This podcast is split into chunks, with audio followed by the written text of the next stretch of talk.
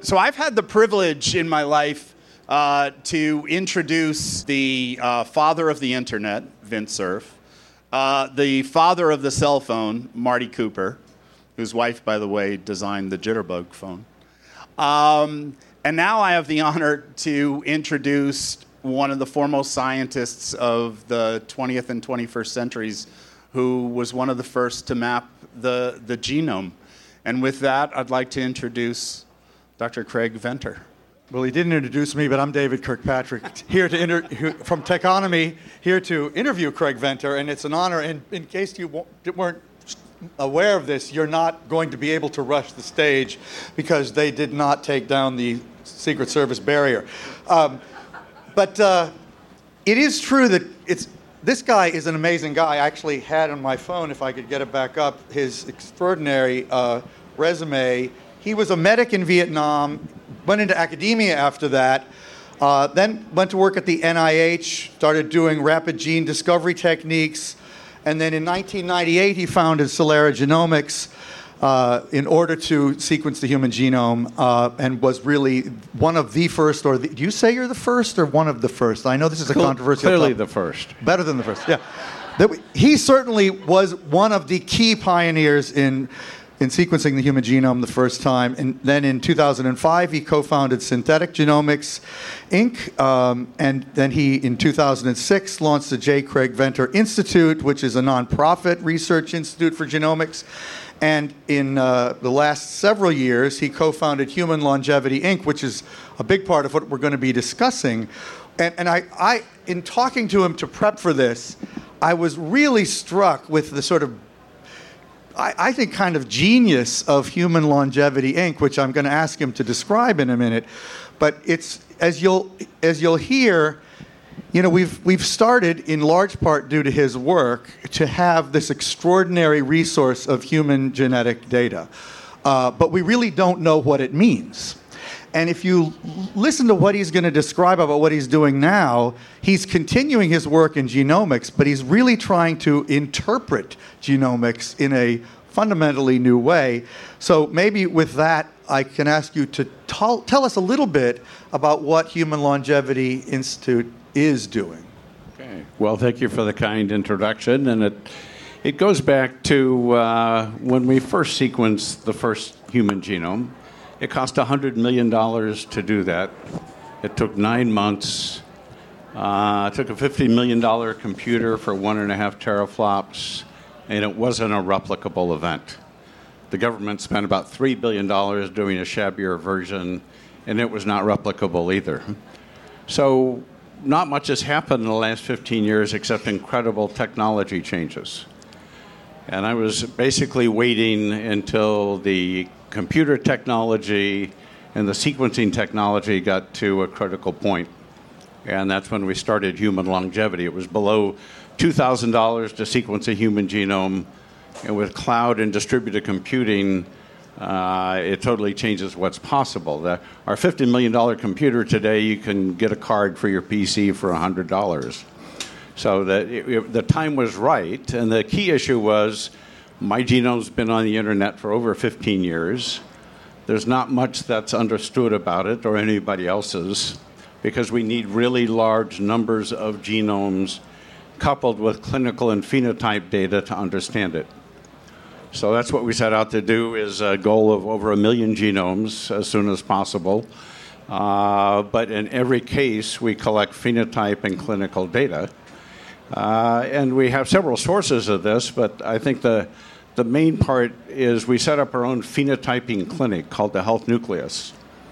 And it started somewhat naively that we just wanted to measure everything we could on people.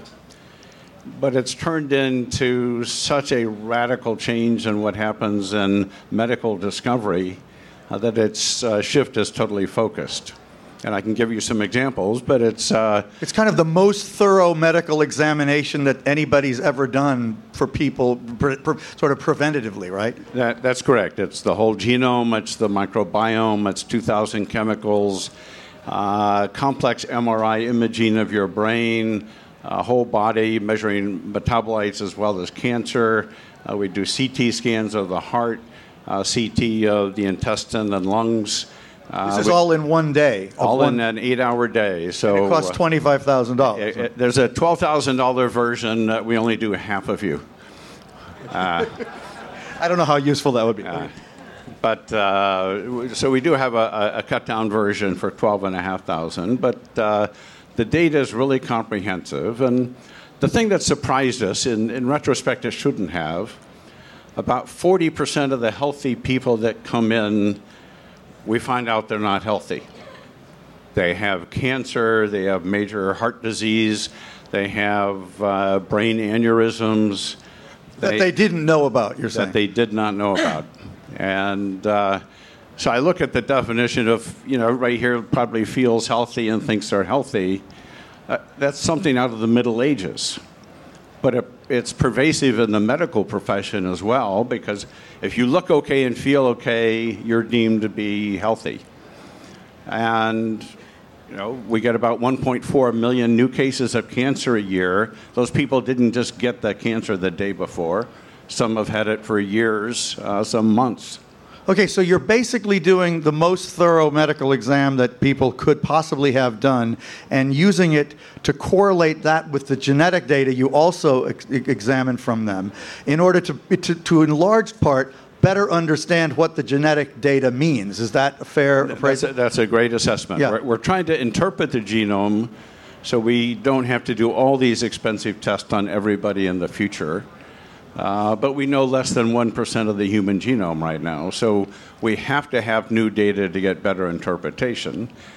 But along the way, we're discovering a massive uh, amount of disease.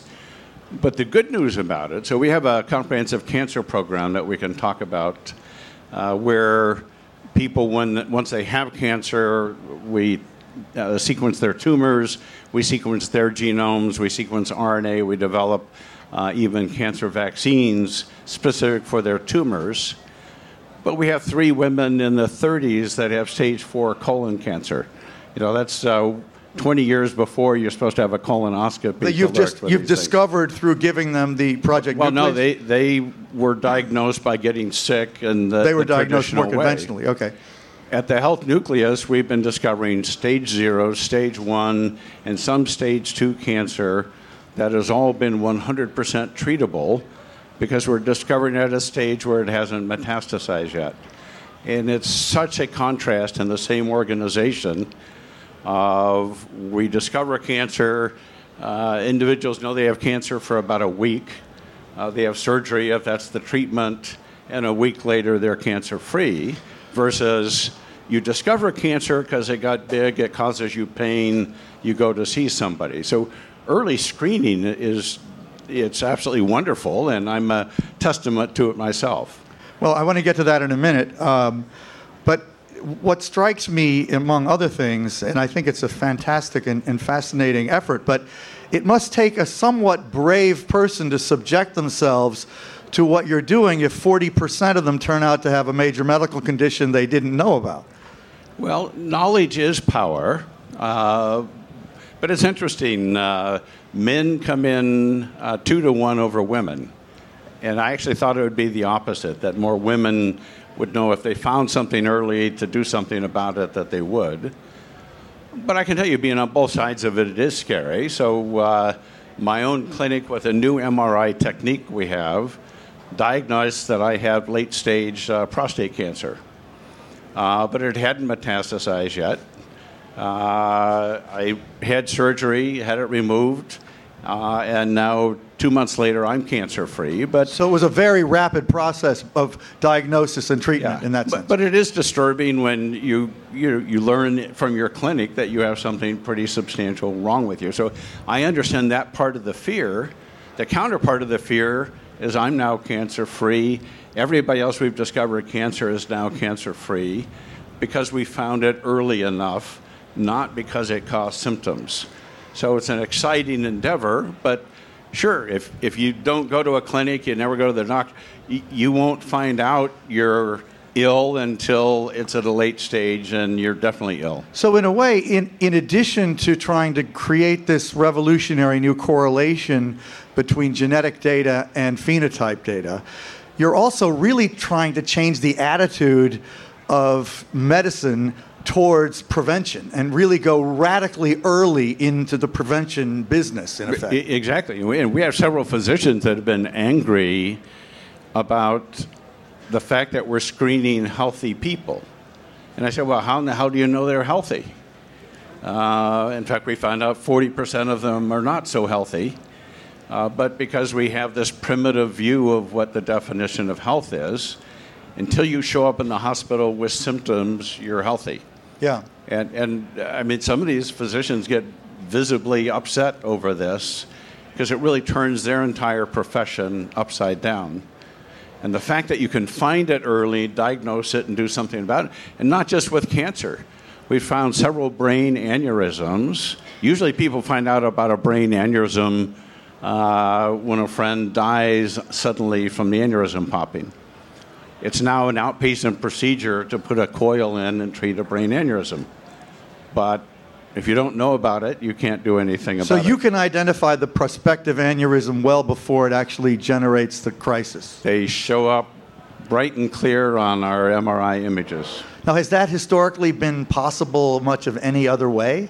Well, if you get dye injections, they do show up. The new MRI If you were worried you were going to have it, so Yeah. you'd have a cause to do it. or that if you were getting a brain scan for some other reason. by coincidence. The yeah. new MRI technique measures the water molecule differences in tissues.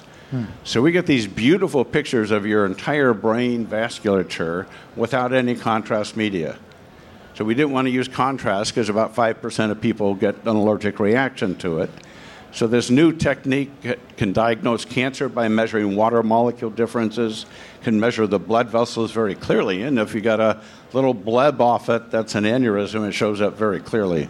You could call it the, you know, Genetic uh, Expression Institute or something. Why longevity? So longevity is kind of a catch-all because we're looking at all diseases across the entire genome, and they're actually integrated. And our goal is not just to make people live longer, but to have a healthy lifespan. So, a statistic that I'm sure all of you are literally dying to know is uh, uh, about 35% of males will never reach the age of 75 in the U.S and about 20% of females, you will not reach the age of 75. Two thirds of the reason for that is a combination of cancer and heart disease. Both are detectable early, both are predictable from the genome, both are treatable early, and those are preventable deaths. That's a matter of getting the test done and having that be a priority. So, uh, that alone will change people's longevity uh, by treating just two thirds of the reasons people die. And if you think those are odd statistics, just start looking at your high school classes or look at the recent actors that have died in this last year. Uh, all the ones that died, other than drug overdoses, were things that would have been readily diagnosed in the health nucleus and they wouldn't have died from them. One was uh, an exploding aorta. We, we see distended aortas all the time. They're surgically treated right away. Uh, so it's a matter of looking early. Nobody looked early before because you had to use radiation or some other invasive technique. Now this is completely non-invasive, no radiation, and and some of the things are really quite interesting. How, how many of you have measured uh, your liver fat? In this crowd, at least a couple. Okay. Uh, But some of you we've measured it for you. So it's uh, so normal liver fat is about four percent or less. It's very dynamic, and organ fat is one of the key things to knowing whether you're going to live very long. Some of the individuals we have, uh, they have fat levels in the high 30 percent. The highest one is 38 percent. He's probably going to need a liver transplant in the near future, completely unaware that they had any disease whatsoever. So uh, we do remote sensing. We give people a little patch they wear for two weeks.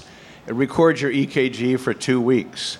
Several people have episodic AFib for up to eight hours a day.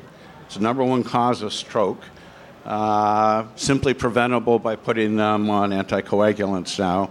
Two of them had episodic heart block, where they're basically at risk of sudden death uh, at any moment. Their heart rate would go down to less than 20 beats a minute, And somehow they were unaware of it. I guess they just felt calm or something. So they now have pacemakers. So we're seeing things across the spectrum, but metabolic disease is one of the biggest things affecting all of us for the future. How many people have gone through this, uh, this examination thus far? So we started last January. We're out to well over 400 now. Okay, and now just on, while we're on the longevity point, um, you and Startup Health have a longevity moonshot. And is it basically as you just described to try to identify particularly heart and cancer uh, uh, illness in advance, or what is that moonshot? Explain that. So we're looking at, as I said, all diseases. The big ones, though, are cancer and heart disease. Uh, but if we measure it, you know, we report it. We're trying to measure every type of disease there is. Between the MRI imaging and the genome, we can tell you whether you're going to get Alzheimer's symptoms 20 years in the future. So wow. we can predict futures with a combination of genomes and these clinical tools. The nice thing is the genome gives you probability statistics. The health nucleus gives you yes no data. You either have it or you don't. And that's helping us get better, more accurate interpretation of the genome. Right. So every day our interpretation gets more accurate, and we're able to give people better and more constantly uh, improved information. And you're also getting phenotype data from outside sources as well as genetic data outside. Yeah, so for so you're example, adding to the database that way too. Yeah, we're uh, with AstraZeneca and Genentech. We're sequencing their clinical trials. We get phenotype data from that as well as unique data sets. So we're trying to do as many different populations as we can. I have a qu- I have a curious question. Okay, this is a very medically savvy crowd leaving aside the cost of $25,000, which is clearly a factor, how many people in this room would embrace the opportunity to get one of these examinations? How many people find it a disturbing, scary thing they would, definitely not want to do? Not only one brave person raised their hand. Okay. okay. Interesting. Um, Will all of you email me and we'll get back to you and schedule something for you? So. Uh. But the, no, what about the price? I mean, I, on the phone I said it was expensive, and you said it didn't seem expensive to you. But it is a lot of money, twenty-five thousand bucks, right? Well, w- when you think about, uh, we have two MRI machines, CT scanners, DEXA scanners. You have to have technical people that really know what they're doing. The interpretation of this data is really complex. Uh, we're doing it a, a, at a very thin margin, if any at all. So it can come down in the future, and that's once we get better interpreting the genome we can just sequence your genome and say, look, you have these serious cardiac risk. Let's just do the cardiac test on you. Uh-huh. Or you have a serious set of mutations in oncogenes. Uh, let's do an annual MRI whole body scan. Uh, so there's ways to make it cheaper for the population. But those of you who are really interested in your health, trust me, knowing everything really makes a difference. Yeah because every one of our systems impacts the other systems. Right. And that's why if you just go see a cardiologist, they maybe will help you with your heart. You could still die from heart disease because you're not paying attention to your metabolic systems. But the real goal is medical diagnosis through genomics, essentially. It's trying to predict everything we can through the genome. Right. I think in the future, this is going to get into predicting uh, life outcomes, personalities, brain types, etc. Really? Because all these things affect your disease state. So I knew from my genome I was very high risk for melanoma, uh, but that didn't include the trait of liking to be in the sun out surfing and sailing all the time, which probably quadrupled my risk. So when we measure cancer risk from the genome, we're measuring the most limited things. We're not measuring behavior uh, or other attributes uh, that contribute to things. So we're trying to measure the entire system. To what extent is this like an AI play in the long run? Is that is, is sort of current AI capability one of the key techniques that you're going to take advantage of? It's going to be essential for understanding all this data in the long term. We're using machine learning now to interpret it.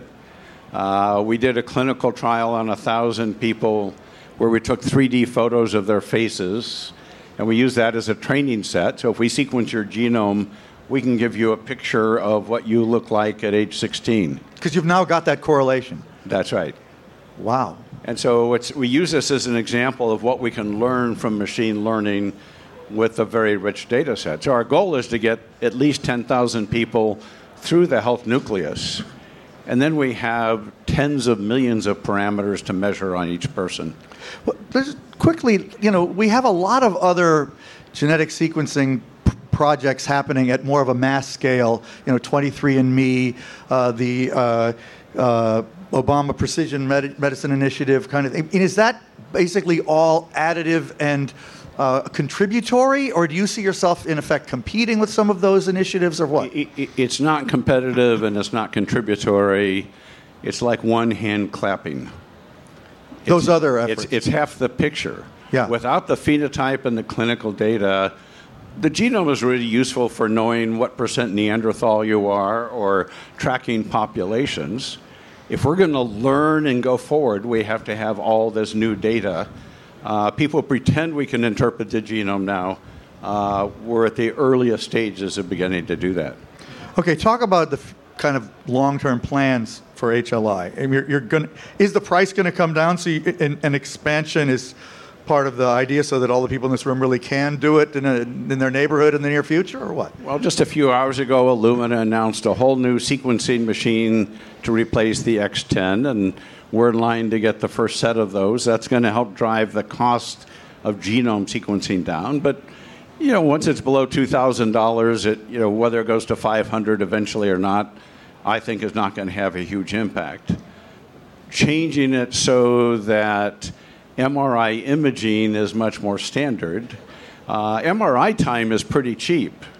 What we pay a lot for is the radiologist to read the MRI images.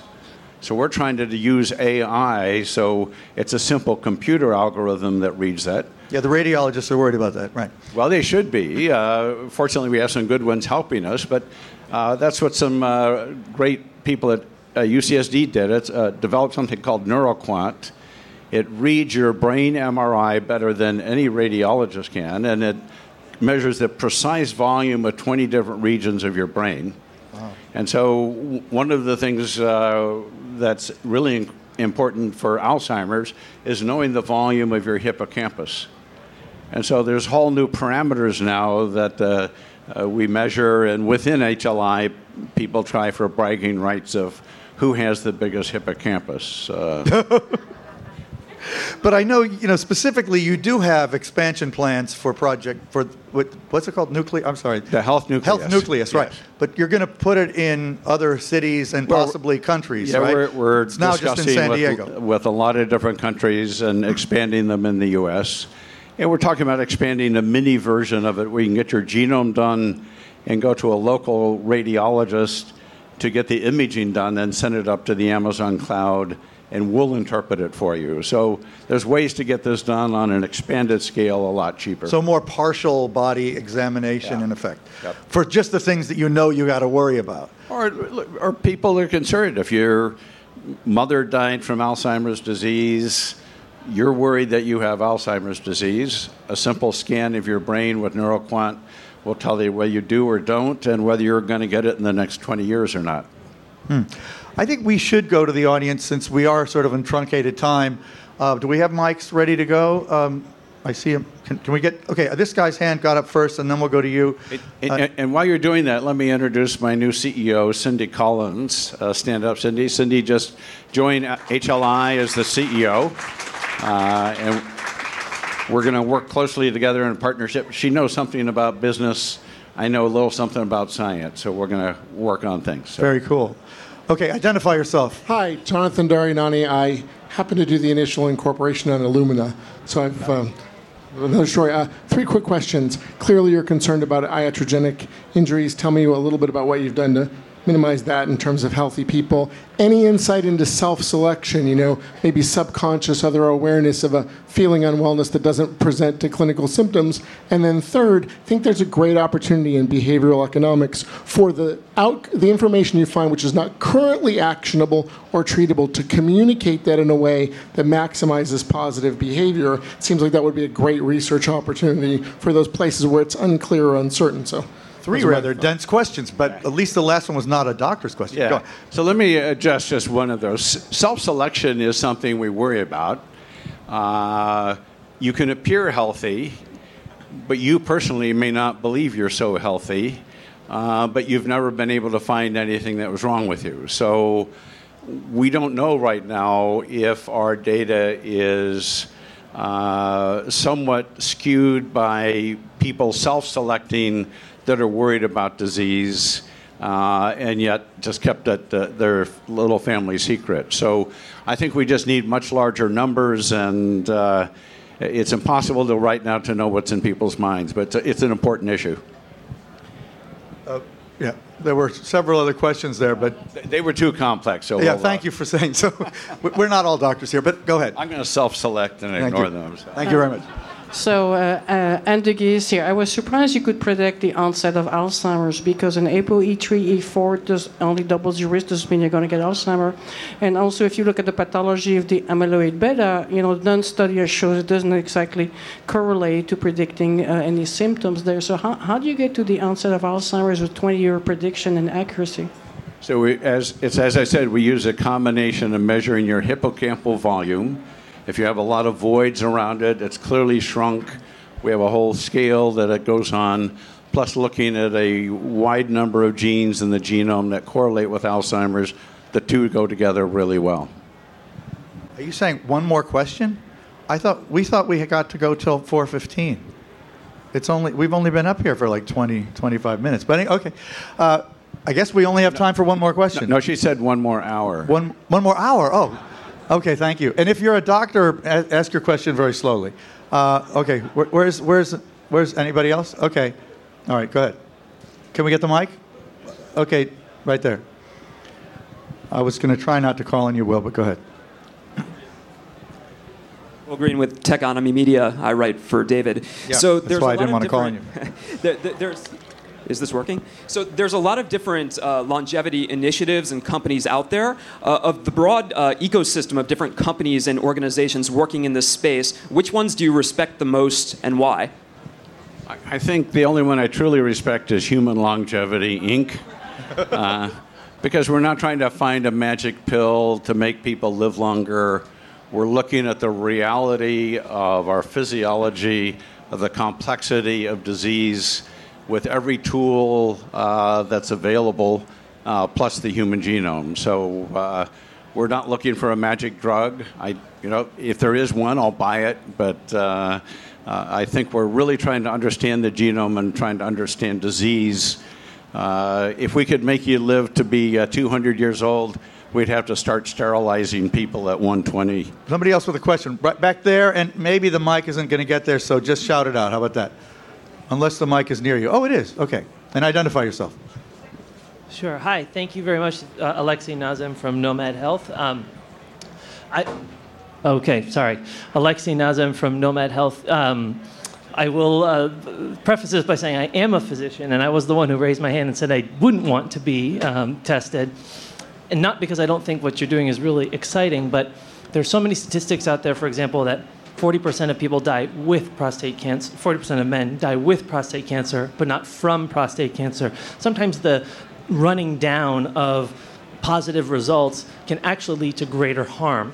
So I wondered uh, if you would comment on that and talk a little bit about not only understanding the risk of acquiring a disease, but the prognoses of those diseases from the technologies you're developing. Yeah, no, thanks Uh, for the question. And I'm, I'm glad you mentioned prostate cancer because the, the MRI, this new imaging, only detects high grade prostate cancer. So it's actually nice. It doesn't detect grade three and below. It detects the kind of prostate cancer that you die from, not with. Uh, and it's really phenomenal because a combination of the MRI images and ultrasound, uh, those go right into the biopsy center so you can biopsy exactly where the MRI shows the tumor to be. And it changes it versus. Uh, uh, I, I've had prostate biopsies where they take 20 random shots. Uh, every one of them missed my tumor. So until the MRI image showed exactly where it was, uh, there was no way to get a proper diagnosis. So, yes, there's a lot of low grade prostate cancer that people die with. The high grade prostate cancer, if it metastasizes, there's about a 28% of five year survival. So, you want to know the difference between the two. the data with the new MRI imaging makes it very clear cut which is which. And the diagnostic capability of this new imaging capa- is really amazingly accurate, right? It's it's absolutely fantastic, and right now it only exists in La Jolla, but uh, uh, the teams are trying to get it developed so it's on a lot more MRI machines. I mean, didn't you say 100% accuracy on the phone? Is that Well, possible? that's what it's been thus far, and. Uh, interesting, uh, one a famous person in San Diego had zero uh, elevated PSA, and he had an extremely high grade tumor. Uh, totally credits HLI with saving his life. Wow, that's surprising. Okay. Oh, Esther, please. Esther Dyson, I will. In, I don't need you to introduce yourself. But you do need a mi- working mic. I don't know. It's not on. There? Ah, Yeah, there you yes, go. Okay. Okay.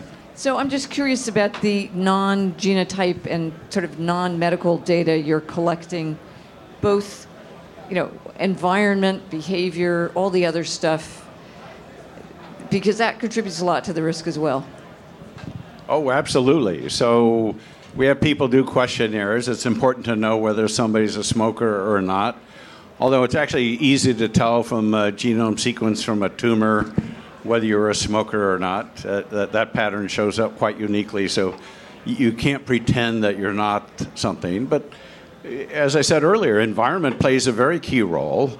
Uh, 10 years ago, I had a melanoma. It was probably because I spent uh, 10 times too much time out in the sunshine uh, on top of my genetic risk. So we do try and record all those things. But here's the difference we're trying to solve the simple equation. We can solve everything in the not too distant future uh, that's nature. Everything else is the environment. So the genome will be predictable, everything will be predictable from that. The environment is 12 orders of magnitude more complex. Uh, and, you know, so we're trying to start with the easy problem first. Okay, over here. And identify yourself, please.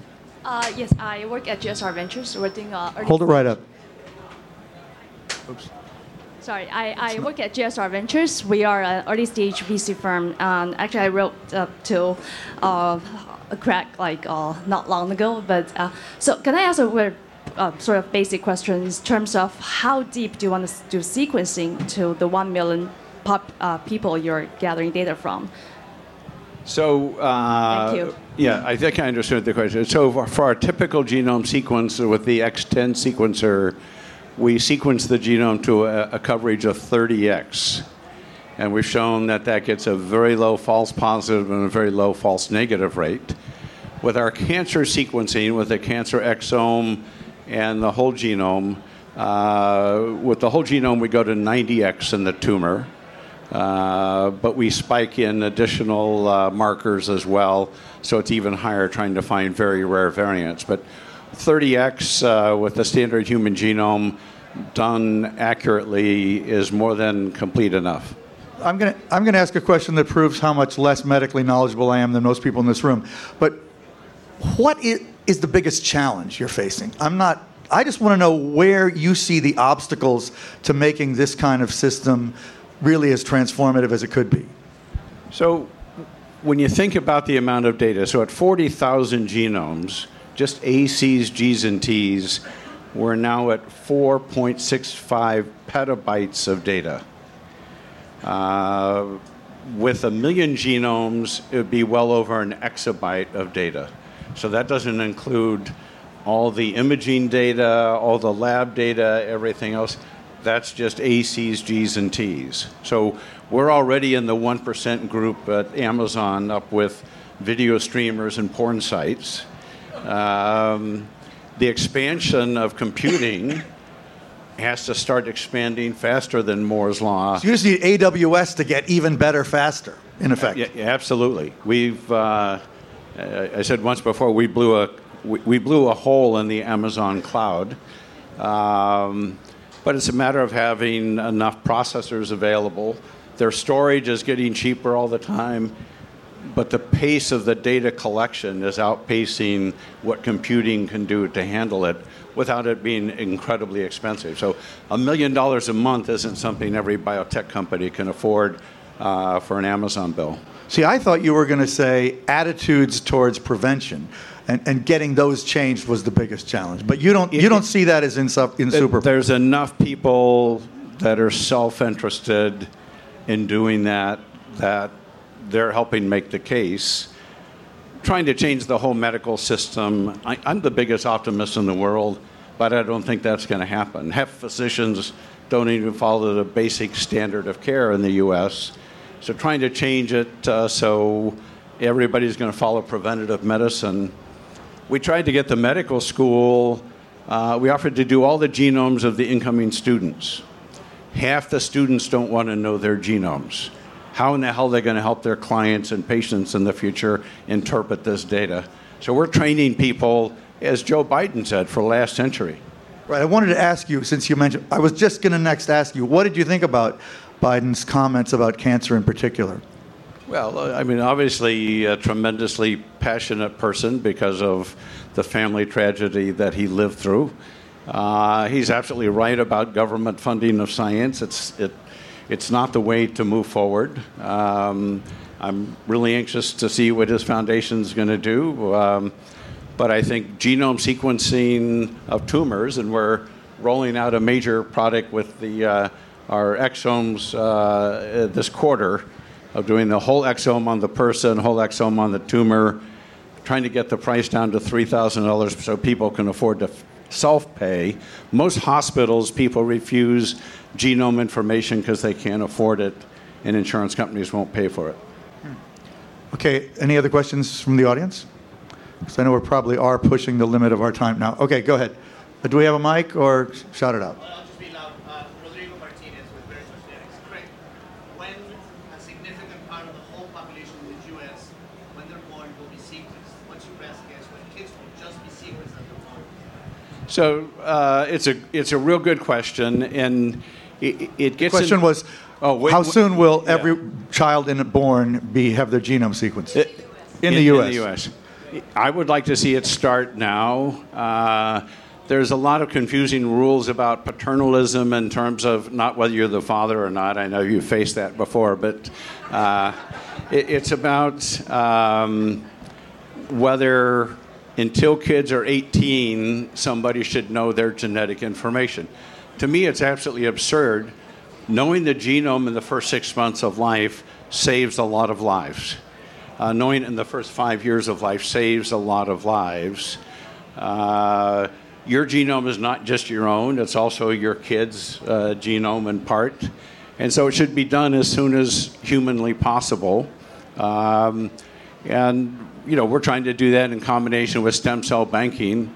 I, I think once people see the results of it, that it actually does save lives, it's not just a gimmick to sell something, uh, it will slowly catch on. At least that's my hope. Anybody else? Do we have more time? I, I don't know. Uh, I, I guess we do, because I'm not being told we don't. Um, more one more minute. One more question. Okay. Uh, well, I have some. Uh, I guess I'm still. Um, I guess I just want to hear a little more about um, the idea of really the correlation. This to me, it's you've spent your whole career, up, you know, in my mind, pioneering genetic information. But was there a certain kind of uh, epiphany you had that suddenly you had to go at it from the other side? It, it's, it wasn't instantaneous, but it happened over time. It was really driven by the synthetic cell product project. So that's where we tried to write the genetic code of a cell. We tried to design a cell. Uh, it took uh, far longer than we ever imagined it would, but we finally got there. But these cells, driven totally by this synthetically man made chromosome, have every single function, every type of regulation. They have epigenetics, they have fundamental genetics, everything derives from that linear genetic code. I was leaning more and more that way in terms of our own genetic code. Uh, and that's why we call it this. Our DNA software is what drives what we are and physically, but it also drives a lot more about who we are than most people are willing to confess at this stage. So then you just wanted to explore that. We, we, Yeah. we have to have the phenotype data to interpret this vast amount of data. Really cool. Well, thank you, Craig. Really great to hear from you. And I think what you're doing is fantastic.